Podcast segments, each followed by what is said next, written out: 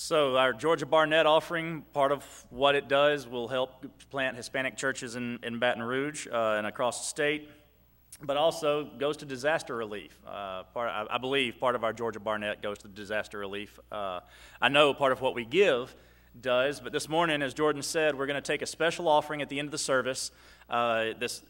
Normal offering right after the message, that anything that goes in the plate that isn't specifically designated at that point, we'll consider our general offering.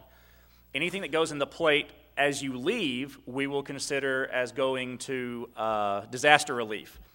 If you write a check, of course, just make it to the church. You can put it in an envelope if you want to and write disaster relief on the envelope, or you can write it in the memo of your check if you want to do that. But just keep those two times separate. It'll be a lot easier on us to make, should be able to do that. Maybe we have two bags. We can drop two separate deposits and take care of that. So that's what we're doing today, and certainly continue to pray for Houston, Rockport, Corpus Christi. The storm looks like we know it's just going to sit there and make a little twist and then come toward Houston some more. So Houston's got days of it, and we may still have our chance. So whatever we give to disaster relief this morning, maybe we don't have to use in Louisiana. But I know I saw this morning 300 Baptist students are going to Houston in the next day or two to start helping. I know some disaster relief from Texas is already in Houston, making cooking, providing meals. So disaster relief is already there. So let's do what we can to help them out. I know also if you want to help, if you would like to go to Houston, we don't have anything particular planned, but I know that there will be people going. So we can hook you up with some Texas disaster relief if that's over there now, or Louisiana may end up going here in the next few days, depending on what happens here in our state. So lots of opportunities for you to help out. If we don't see the floods this time, we certainly know what it is, what those folks over there need. So as you have opportunity, give or go. Take your Bibles, turn to chapter 28 of Matthew 28, 19 through 20. We're going to be working on a 6-week series to go along with our Sunday school emphasis on evangelism. 6-week sermon series, 6 weeks in Sunday school. I'm hoping there's a lot of overlap. And as a matter of fact, this morning I noticed that there was. We talked about who is God, and that's going to be a question we discuss this morning. But the first thing we need to look at as we begin this evangelism series, I felt like, was what is evangelism? Now, there's no one verse in the Bible that just clearly states what evangelism is. You may be surprised to learn that there is no one verse or even one passage in the Bible that clearly articulates everything that is the gospel. There's no passage that begins with sinfulness, who God is and the sinfulness of man and what Jesus did and how we should respond. There's just not. The closest we can come, Ephesians chapter 2, has all of those elements in it, but not in that order. Peter's sermon at Pentecost has most of those elements, but it doesn't. While it discusses the context of the sin of the listeners, their context, it doesn't discuss really the sinfulness of man. So there's just not a passage that we can pull and say, Here is the passage that answers the question, what is evangelism? So this morning, I'm going to be jumping around a little bit, something I normally don't like to do. I don't like topical sermons. I want to pick out a passage and go through that passage, and just can't do that this morning and really answer the question of what is evangelism. So we're going to begin at our commission, the Great Commission, Matthew 28, 19 through 20, and then we'll answer this question here in a few minutes. First, let's look at what evangelism isn't. That will help us get started. I invited my coworker to church. That's not evangelism. I told the girl in the drive-thru window that Jesus loves her. not evangelism. I argued with someone on Facebook about creation versus evolution. Not evangelism. I voted for blank blank of the blank party. I left that open. I didn't. That's not evangelism either. That doesn't further the cause of the gospel. None of those are evangelism. And I could have given more examples. But any example that doesn't include the sharing of the gospel and a call for a response, and that's what we're going to look at today, is not evangelism. Matthew 28, 19 through 20 sets us up very well for what evangelism should look like. Read with me there. Jesus said, "Go therefore and make disciples of all nations, baptizing them in the name of the Father and of the Son and of the Holy Spirit, teaching them to observe everything I have commanded you. And remember, I am with you always to the end of the age." This gives us a very good jumping off point for what evangelism is. It gives us some of it, to be honest, but not all of it, as we're going to see as we move through here. But our orders are clear. Our commission as a church, as the church, not just a church, but as the church, is clear. We are to make disciples. Now, we must make converts before we make disciples. But I think too often, particularly as we, as Southern Baptists, focus on evangelism, and we have all sorts of campaigns to do so, we think converts without thinking disciples. And while I believe God leads us to witness to people on airplanes and buses and in places where we won't have the opportunity to disciple them personally, that must always be in the back of our mind as we witness to people. We want to make converts, but go back and read Matthew chapter 13 one more time. You can see that we can plant a seed that, for various reasons, can be ripped up, torn away, and not produce saving faith. That's where discipleship comes in. So that's why we must always be thinking disciple. And that's why Jesus said, "Go make disciples." He didn't say, "Go make converts." So that's what we have to think about as a church. Our orders are to make disciples, but we must make converts first. We don't want to disciple unbelievers. That's not a... Let me say that a different way. It would be great if we can get people to come in and they begin what some folks would call pre-evangelism discipleship, or they begin to hear about the word and that convicts them, and that's okay. We're discipling, but we don't want to bring folks in and just make them think they're okay because they're in church. Discipling unbelievers, that's what I'm talking about here. None of those actions I mentioned at the beginning, though, did either of these things. They didn't make disciples, nor did they make converts.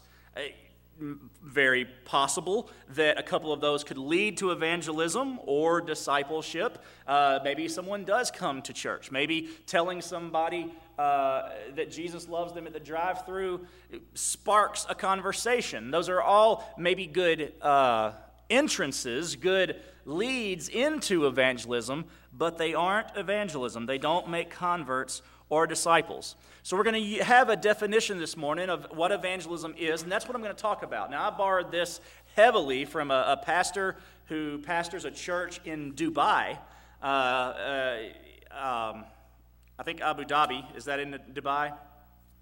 Go with me there. I think, well, correct me later. And he wrote a book just titled Evangelism. It's a very small book, and he discusses evangelism. And this is his definition. J. Max Stiles is his name. He says, "Evangelism is teaching the gospel with the aim to persuade." Teaching the gospel with the aim to persuade. Now, two things I want you to, one thing in particular I want you to notice, actually, is that there's no prescribed outcome in this definition. And there's a reason he didn't put a prescribed outcome, because the outcome is not up to us. We don't control whether or not someone comes to Christ. That is the work of the Holy Spirit and a response on their part. All we can do is be faithful to present the gospel. But what he says here, teaching the gospel with the aim to persuade, is exactly right. We're going to look at four of those words from the definition: teach, gospel, aim, and persuade. Again, this is why we're jumping around the passages this morning. There was no one passage that I could pull out and cover this, but I think this is an important definition for us to understand as we move forward, because we don't want to have an incorrect idea of what evangelism is. Some very good things go under the label of evangelism, but they're not evangelism. So let's look at it. The first word this morning in the definition we're going to look at is teaching. You must use words. I know I've said this before, but St. Francis of Assisi did not make the statement, preach the gospel at all times and when necessary use words. And if he did, it doesn't matter, he was still wrong. We are to preach the gospel at all times. Preaching by definition, teaching by definition uses words. As we're going to see, our actions back up those words, but the actions are never the gospel. Nowhere does the Bible tell us to live the gospel so people get it. We tell the gospel, we teach the gospel, we preach the gospel, and then our actions lead them to or help them to believe the gospel we preach. But the flip side is also true, folks. Our actions can also turn them away from the gospel. It is credited to Gandhi for saying, "I would believe in your Christ if it wasn't for you Christians." So we have to be careful what we do. John 1:1 says, "In the beginning was the Word, and the Word was God, and the Word was with God, and the Word was God." Jesus himself was the Word. Jesus taught. The Great Commission tells us, teach them everything I have commanded you. Make disciples, baptize them, teach them everything that I have taught you. Jesus, every time he performed a miracle, used that as an opportunity to teach. He never just performed the miracle and walked away and said, my actions should be enough to share the gospel with them. He taught them. He taught the crowds and the disciples. We see that in Mark 6, we see it in Luke 9, we see it in Matthew 5. In those instances, he fed the people, but he never just fed them physical food without feeding them the spiritual food. He taught at every opportunity. As a matter of fact, what we have throughout the Gospels is him over and over and over teaching. His term, what they called him, master, rabbi, teacher, was what they were calling. That's what they knew him as until they understood him more deeply as the Messiah. He was a teacher to them, teaching them the gospel, teaching them of himself. Paul was a teacher, and he commanded us to teach, verses 1 Timothy chapter 2, 2 Timothy chapter 1. Over and over, Paul talks about teaching. If you read his letters were teaching. Romans taught the gospel. Galatians was teaching them how to recognize a false gospel when it was taught. Over and over and over, Paul taught, because he knew the Word was the power. The Word, Jesus, was the power. He knew, Paul knew, that the gospel was the power. I'm not ashamed of the gospel, of this spoken message, because it is the power of God for salvation. He understood the power of his words. So in order to teach, then, we must know what to teach. And as I said earlier, we must live what we teach. If we say the gospel is salvation, why aren't we living like saved people? If we say the gospel transforms our lives, why aren't we living transformed lives?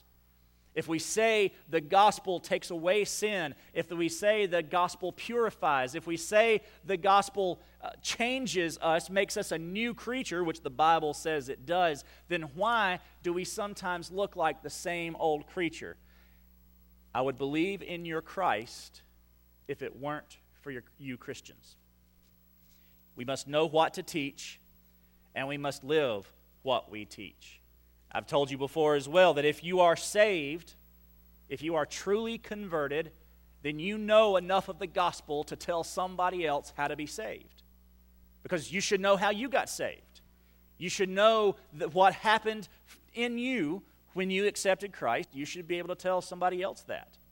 If you can't articulate it, we have an issue.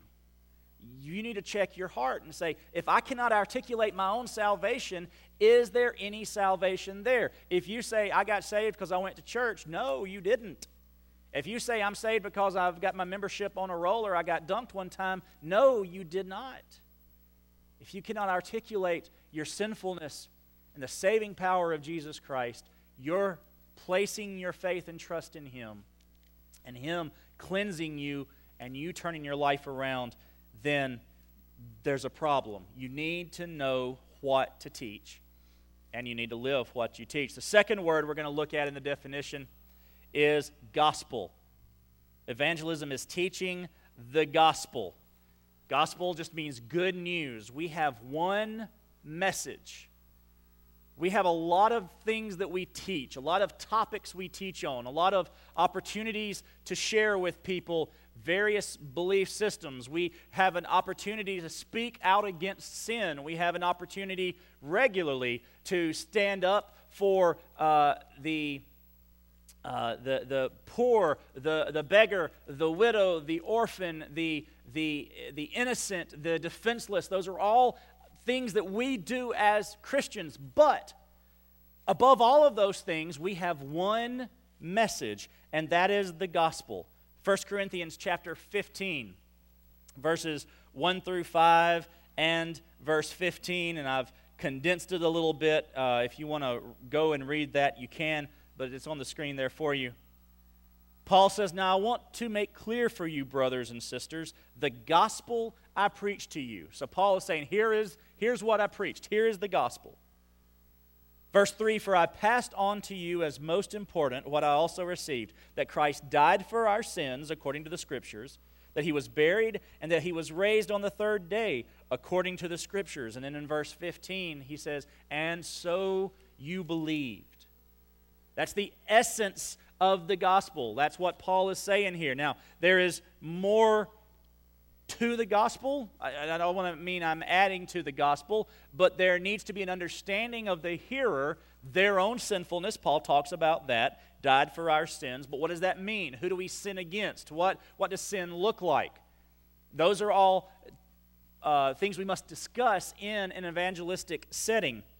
But Paul covers it right here. The Great Commission, again, says to teach. We teach people this message. Why do you preach on the gospel so much, Michael? Why you share the gospel every week? Why do some sermons just only cover the gospel? Well, because it's over and over and over in Scripture. So if I'm going to preach Scripture regularly, if I'm going to teach Scripture in order, we're going to hit the gospel a bunch of times, and it should never grow old. How many times? There's a lady in Massachusetts just this week that won a $782 million lottery. How many times will she get tired of thinking about, well, I just won the lottery? Boy, I wish y'all would quit bringing it up that I won the lottery because, you know, it's not that big a deal. Well, that's what some of us do when we sit in church and we hear the gospel preached again. I wish we could just move on from the lottery I won, the grace that I got, the salvation that I have that I didn't deserve. We should never grow tired of hearing that. We teach that over and over and over. Now, we need to be careful of two things. We should not make the gospel too small. We should not shrink the gospel. The gospel is more than fire insurance. The gospel is more than a get-out-of-hell-free card. We don't want to just say, hey, pray this prayer, walk this aisle, be dunked in this baptistry, and you're good. That's, you know, and you don't have to worry about life anymore. Everything's good. Just you're fine. No, there is more to that, to the gospel than that. The gospel informs the way we live. The gospel is a life change. Repentance is going the other direction. When Paul says that we are new creatures, new creations, that is something totally different from what we were. That's the power of the gospel. So if we are saying we make the gospel too small, if we think it's just one more box we check and everything's good after that. There's more to the gospel than that. Don't make the gospel too small, but also don't make the gospel too big. Don't inflate it. Don't add to it. The gospel does not require works. If you're here on Sunday nights, we're going through that with Galatians. It does not require anything on our part, any outward show, any further responsibilities to earn the salvation. Does gospel require us to do certain things? Yes. It changes our entire life, but not for our salvation. Nothing else saves us but the gospel message. We don't want to make it too big by saying that the gospel makes us rich or healthy or wealthy or wise. You know, it doesn't, no more, none of this, you know, come to Jesus and everything will be fine in your life. The joke on Facebook the last day or two between me and Jordan, he saw me on TV, and I said, all those TV preachers ever do is ask for money. And I'm not going to give a 1-800 number or anything for the camera, so I'm not doing that. But they say that there's this blessing. If you'll just come to Jesus, everything will be fine in your life. Bull! There are a lot of saved people right now in Houston that are losing their homes. Where's the salvation that makes everything perfect in the midst of a flood caused by a hurricane? We don't have to go to Houston. We can go back toward Denham Springs last year. Or we can go back here 12 years ago with Rita. We can go right here every time it rains a little hard to Brian Craddock's house, who's flooded, 3 times in the last 2 months?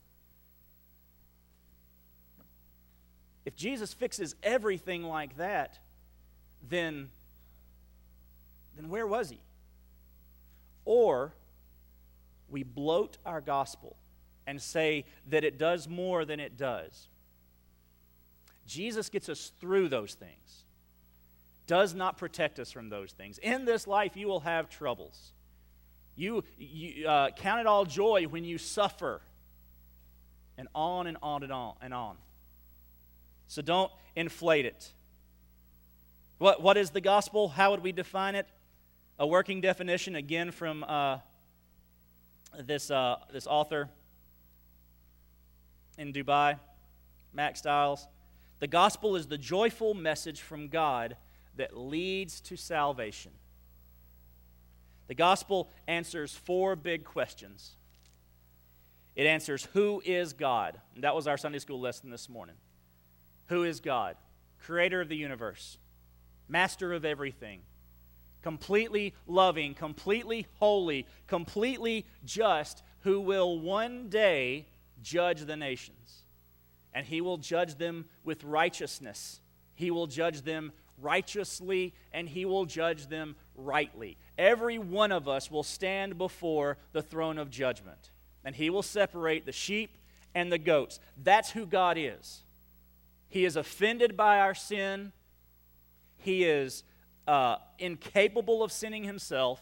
He is incapable of being in the presence. He will not allow sin into his presence. So sinful people are condemned to hell by their own action. That's who God is. The gospel must explain that. The gospel must also explain, who are we? Or man. We are the sinners. We are the ones bound by our sin, but willfully bound by our sin. We choose our fate. We choose our eternity. We choose to be separated from God. And it's our sinfulness that separates us. And we can do nothing about our sinfulness. We cannot overcome our sin nature. We're done. We're sunk. We're hopeless without Christ.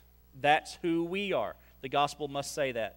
The gospel we share, the message we share must say that. The third thing the gospel that we share, the message we share must explain is, what did Christ do? Or Christ. So God, man, Christ. Christ is the sinless Son of God. Christ is God, but the sinless Son of God, who came, lived a perfect life, died on the cross, a death he did not deserve, but I did, took my sin and took my place. He was my substitute who took the punishment for my sin, died on that cross, 3 days later rose from the grave to prove he had conquered death, to prove he had conquered sin, because he could have said he conquered sin, but if he didn't conquer death, where's the proof? He conquered death, he proved himself more powerful than sin, rose on the third day, now sits at the right hand of the Father, ever interceding for those who believe. That's who Jesus is. And he says, come. He says, believe in me. He says, I am the way, the truth, and the life, and that no man comes to the Father except by me. The gospel message must tell people about Jesus. It must tell people about their sinfulness, their need for Jesus, and it must tell people about what their sinfulness does or to whom it does, which is God. It offends a holy God. Lastly, the gospel message must explain how we get to God. All right, if we don't give the punchline, what good is it? God's holy and just, you're not, but Jesus died on the cross for your sins. Have a good day. Close the deal. I'm no salesman. The few times I've had to actually try to sell things, I'm horrible at it. I would not be a good car salesman. If they came in and they said, we're looking for a car, and I'd go like, we got a bunch. Pick you the one you like, and we'll do the paperwork later. I mean, that's I'm not going to try to convince them to buy something they don't want. I'm not good at closing the deal. But when it comes to evangelism, we have to close the deal. Remember, we're not responsible for the outcome. That's between the person and God. But if we don't share with them how to close the deal, what kind of fools are we? What kind of car salesman would have somebody in the parking lot and say, all right, this is a great car. It's got all the bells and whistles you want. You've got 28 kids like the Lintons do, but this is the car you need. It's big. It'll hold it all.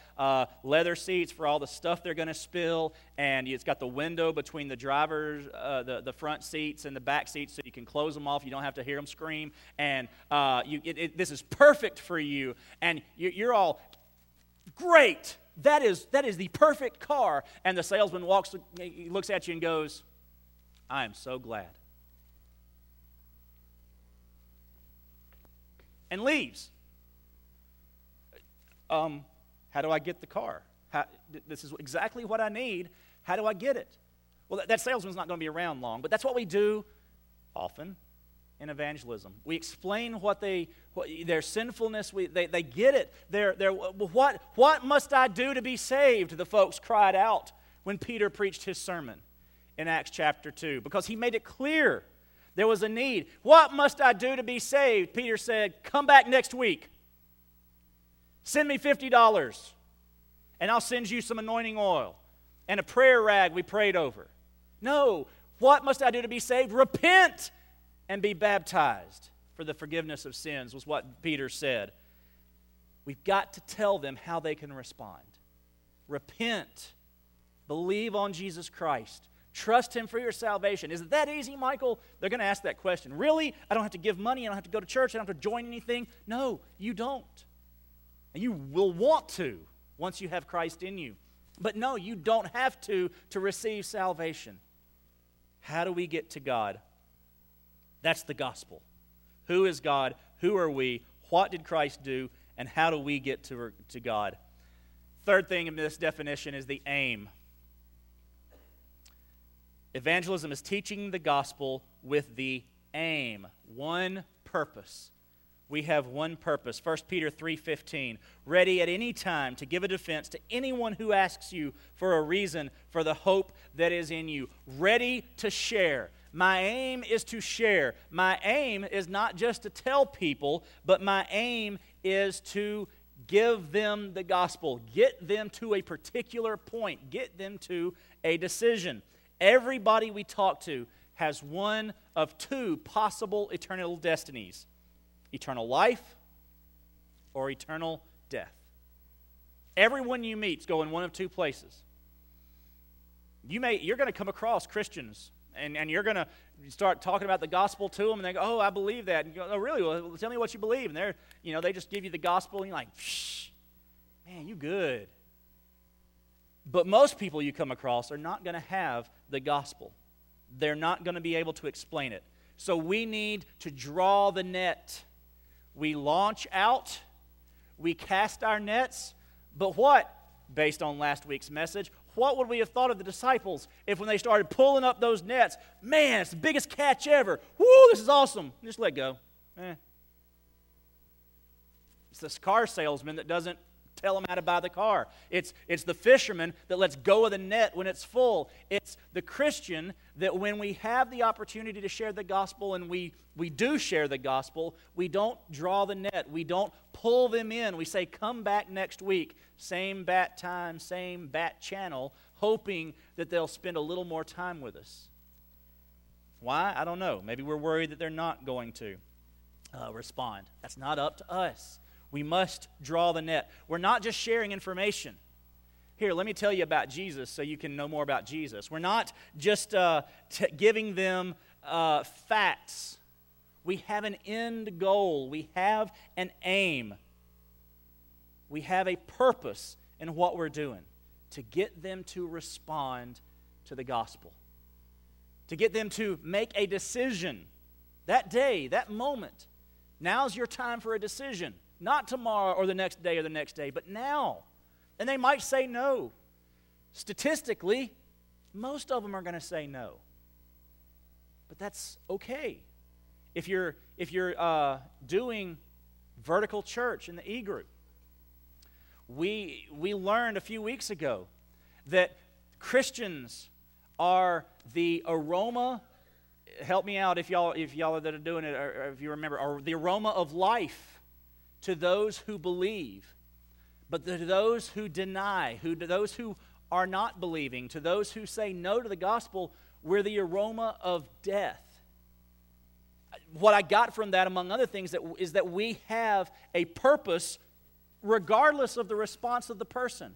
We are either going to be the aroma of life. Absolutely, I never thought about it. I want this faith that you talk about. I want this Jesus. Or they're going to turn against it and say, absolutely not, that's nothing that I want, you stink to me. But we have put them in a position where they have to make a decision. We have to draw the net.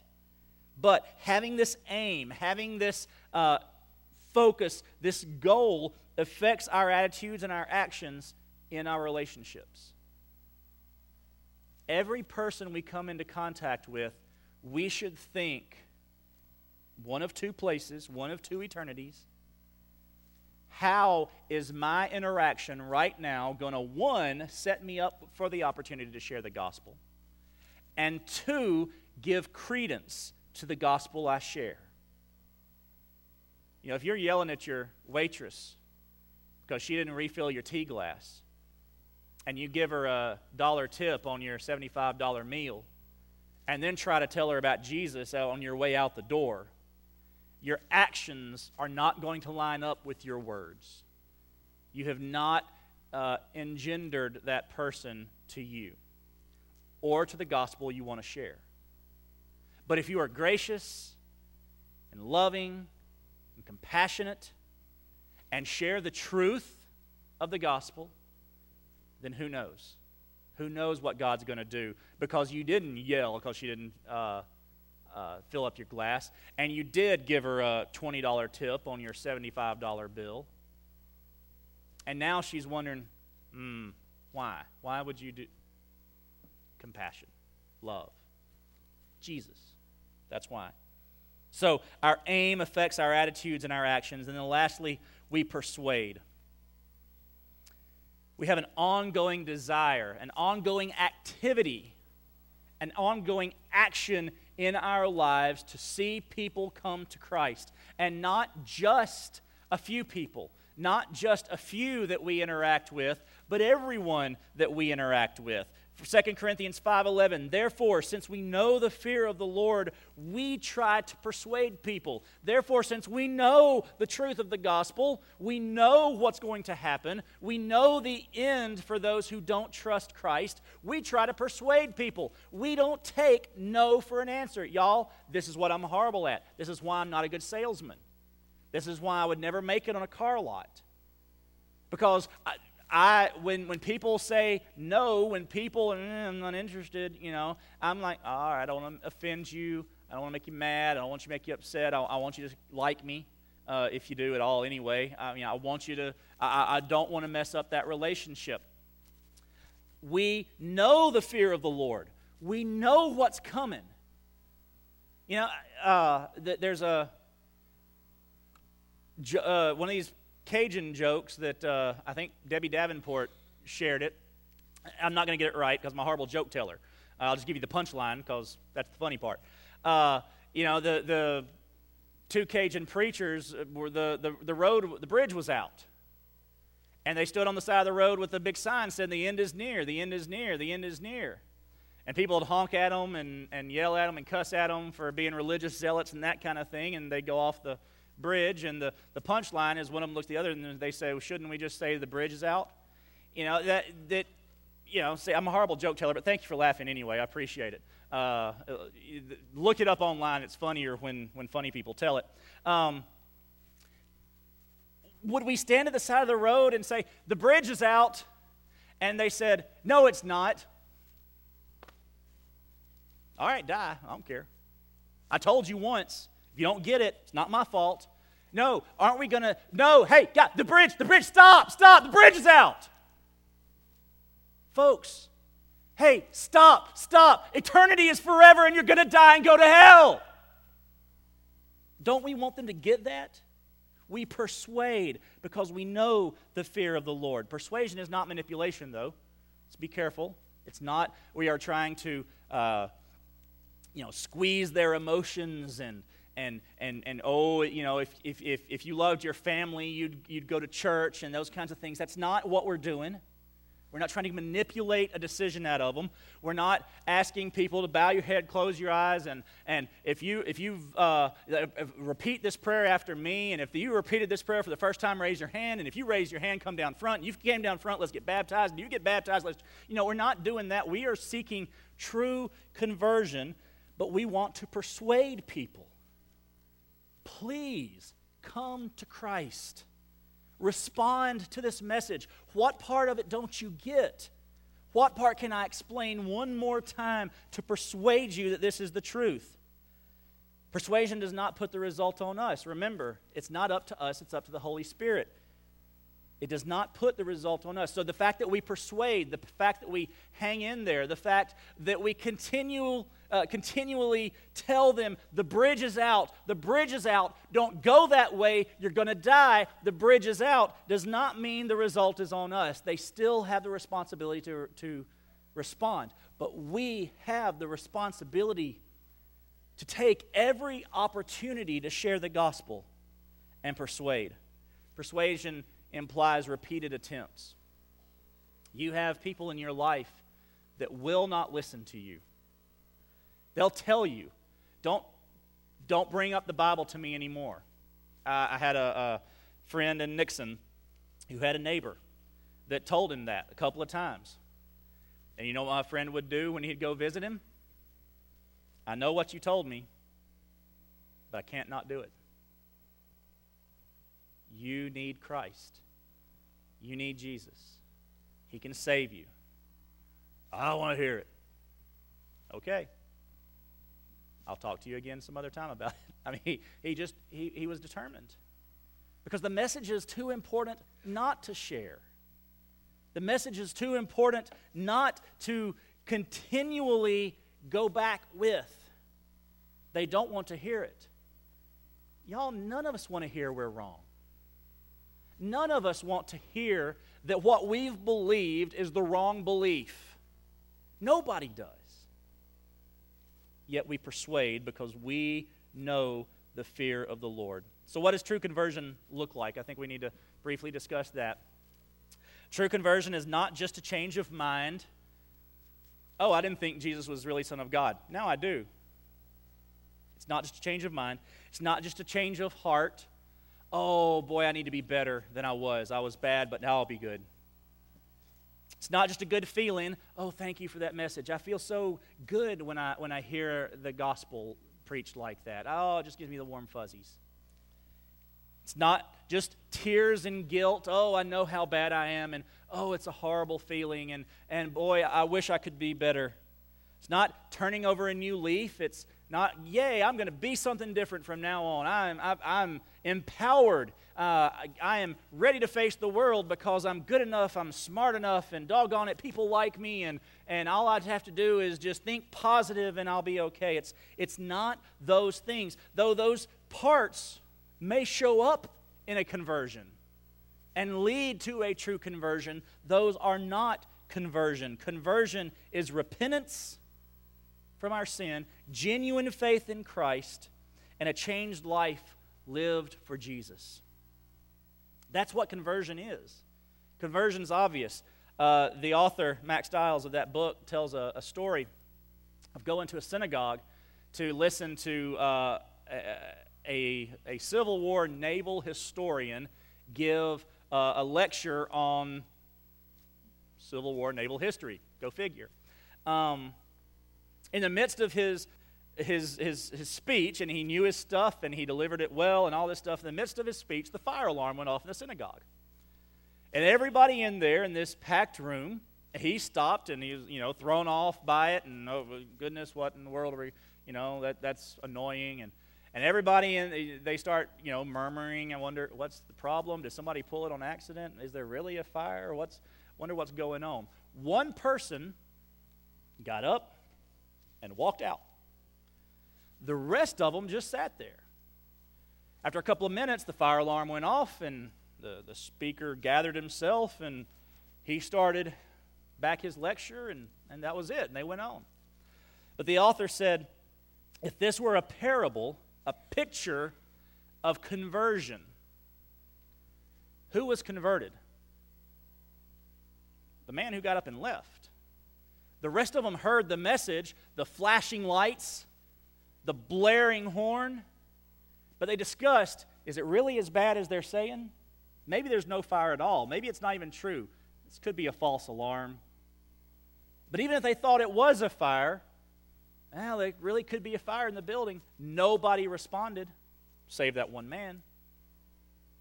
That's what we see. All those people that stayed weren't converted to believe that there was a fire in that building. One person responded. And how do we know he responded? His life changed. He changed location. He turned around. He walked out. There was an obvious difference in his life than everyone else in there. He was converted by the message of the fire alarm. We must look for, pray for, true conversion. Because there is a fire at the end. There is an alarm flashing. There are horns blaring, telling us the end is near. The bridge is out. And we want true conversion that leads to change. So this morning, have you trusted Christ as your Savior? Have you experienced true conversion that leads to change? The gospel is very clear. Just like I shared with you a few minutes ago, I'm going to share with you again.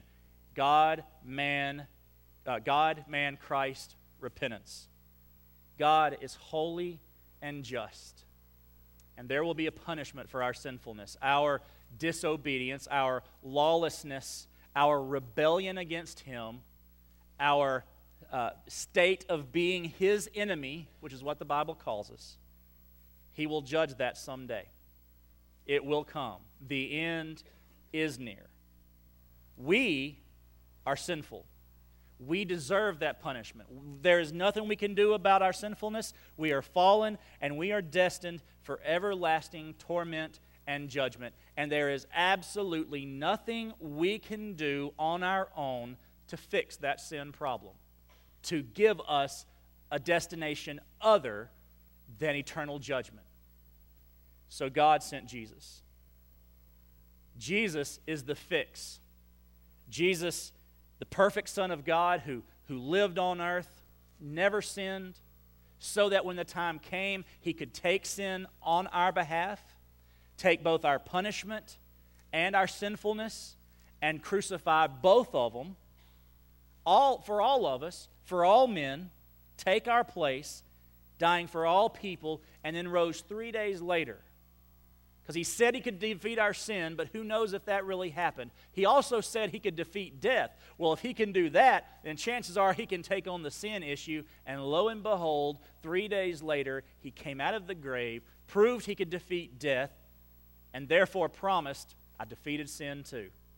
And we said, you are exactly who you said you are. That's Jesus. And then we must, to get to God, must respond to that. We repent of our sin. We place our faith in Jesus Christ for salvation by believing in Him, trusting Him, believing that He was who He said He is, trusting that we cannot save ourselves. Only by the blood of Jesus can we be saved, but not automatically, not just because He died for everybody, but we must respond in faith to receive that salvation. And then we get up out of the room that where the fire alarm's going off, and we leave. We have a response. We have a life change because of it. Our lives are different. Repent and follow Him. Live for Him. That's the gospel. This morning, have you believed that gospel?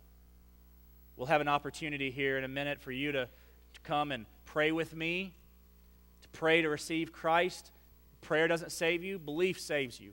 A walk down front doesn't save you. Your belief saves you. But maybe you want to express that this morning. Maybe you want me to pray with you, pray for you, explain it a little further. Maybe you don't want to do it up here this morning. You want to do it afterwards in the reception area out here. Don't put it off, though. Maybe you're watching this at home, online, or on TV, but you want to trust Christ. Do it. Place your faith in Him now. Trust Him now. Do it this morning. Let's pray. Father, thank You for Your gospel that is clearly expressed, clearly stated, for a gospel that saves, for a gospel that's not complicated, but takes a lot of faith. Lord, thank You that You did not choose to leave us in our rebellion, but You instead chose to save us. Thank You for sending Your Son. And this morning, if there's someone listening that hasn't trusted You as Savior, that they would understand their sinfulness, repent of that, trust Jesus today.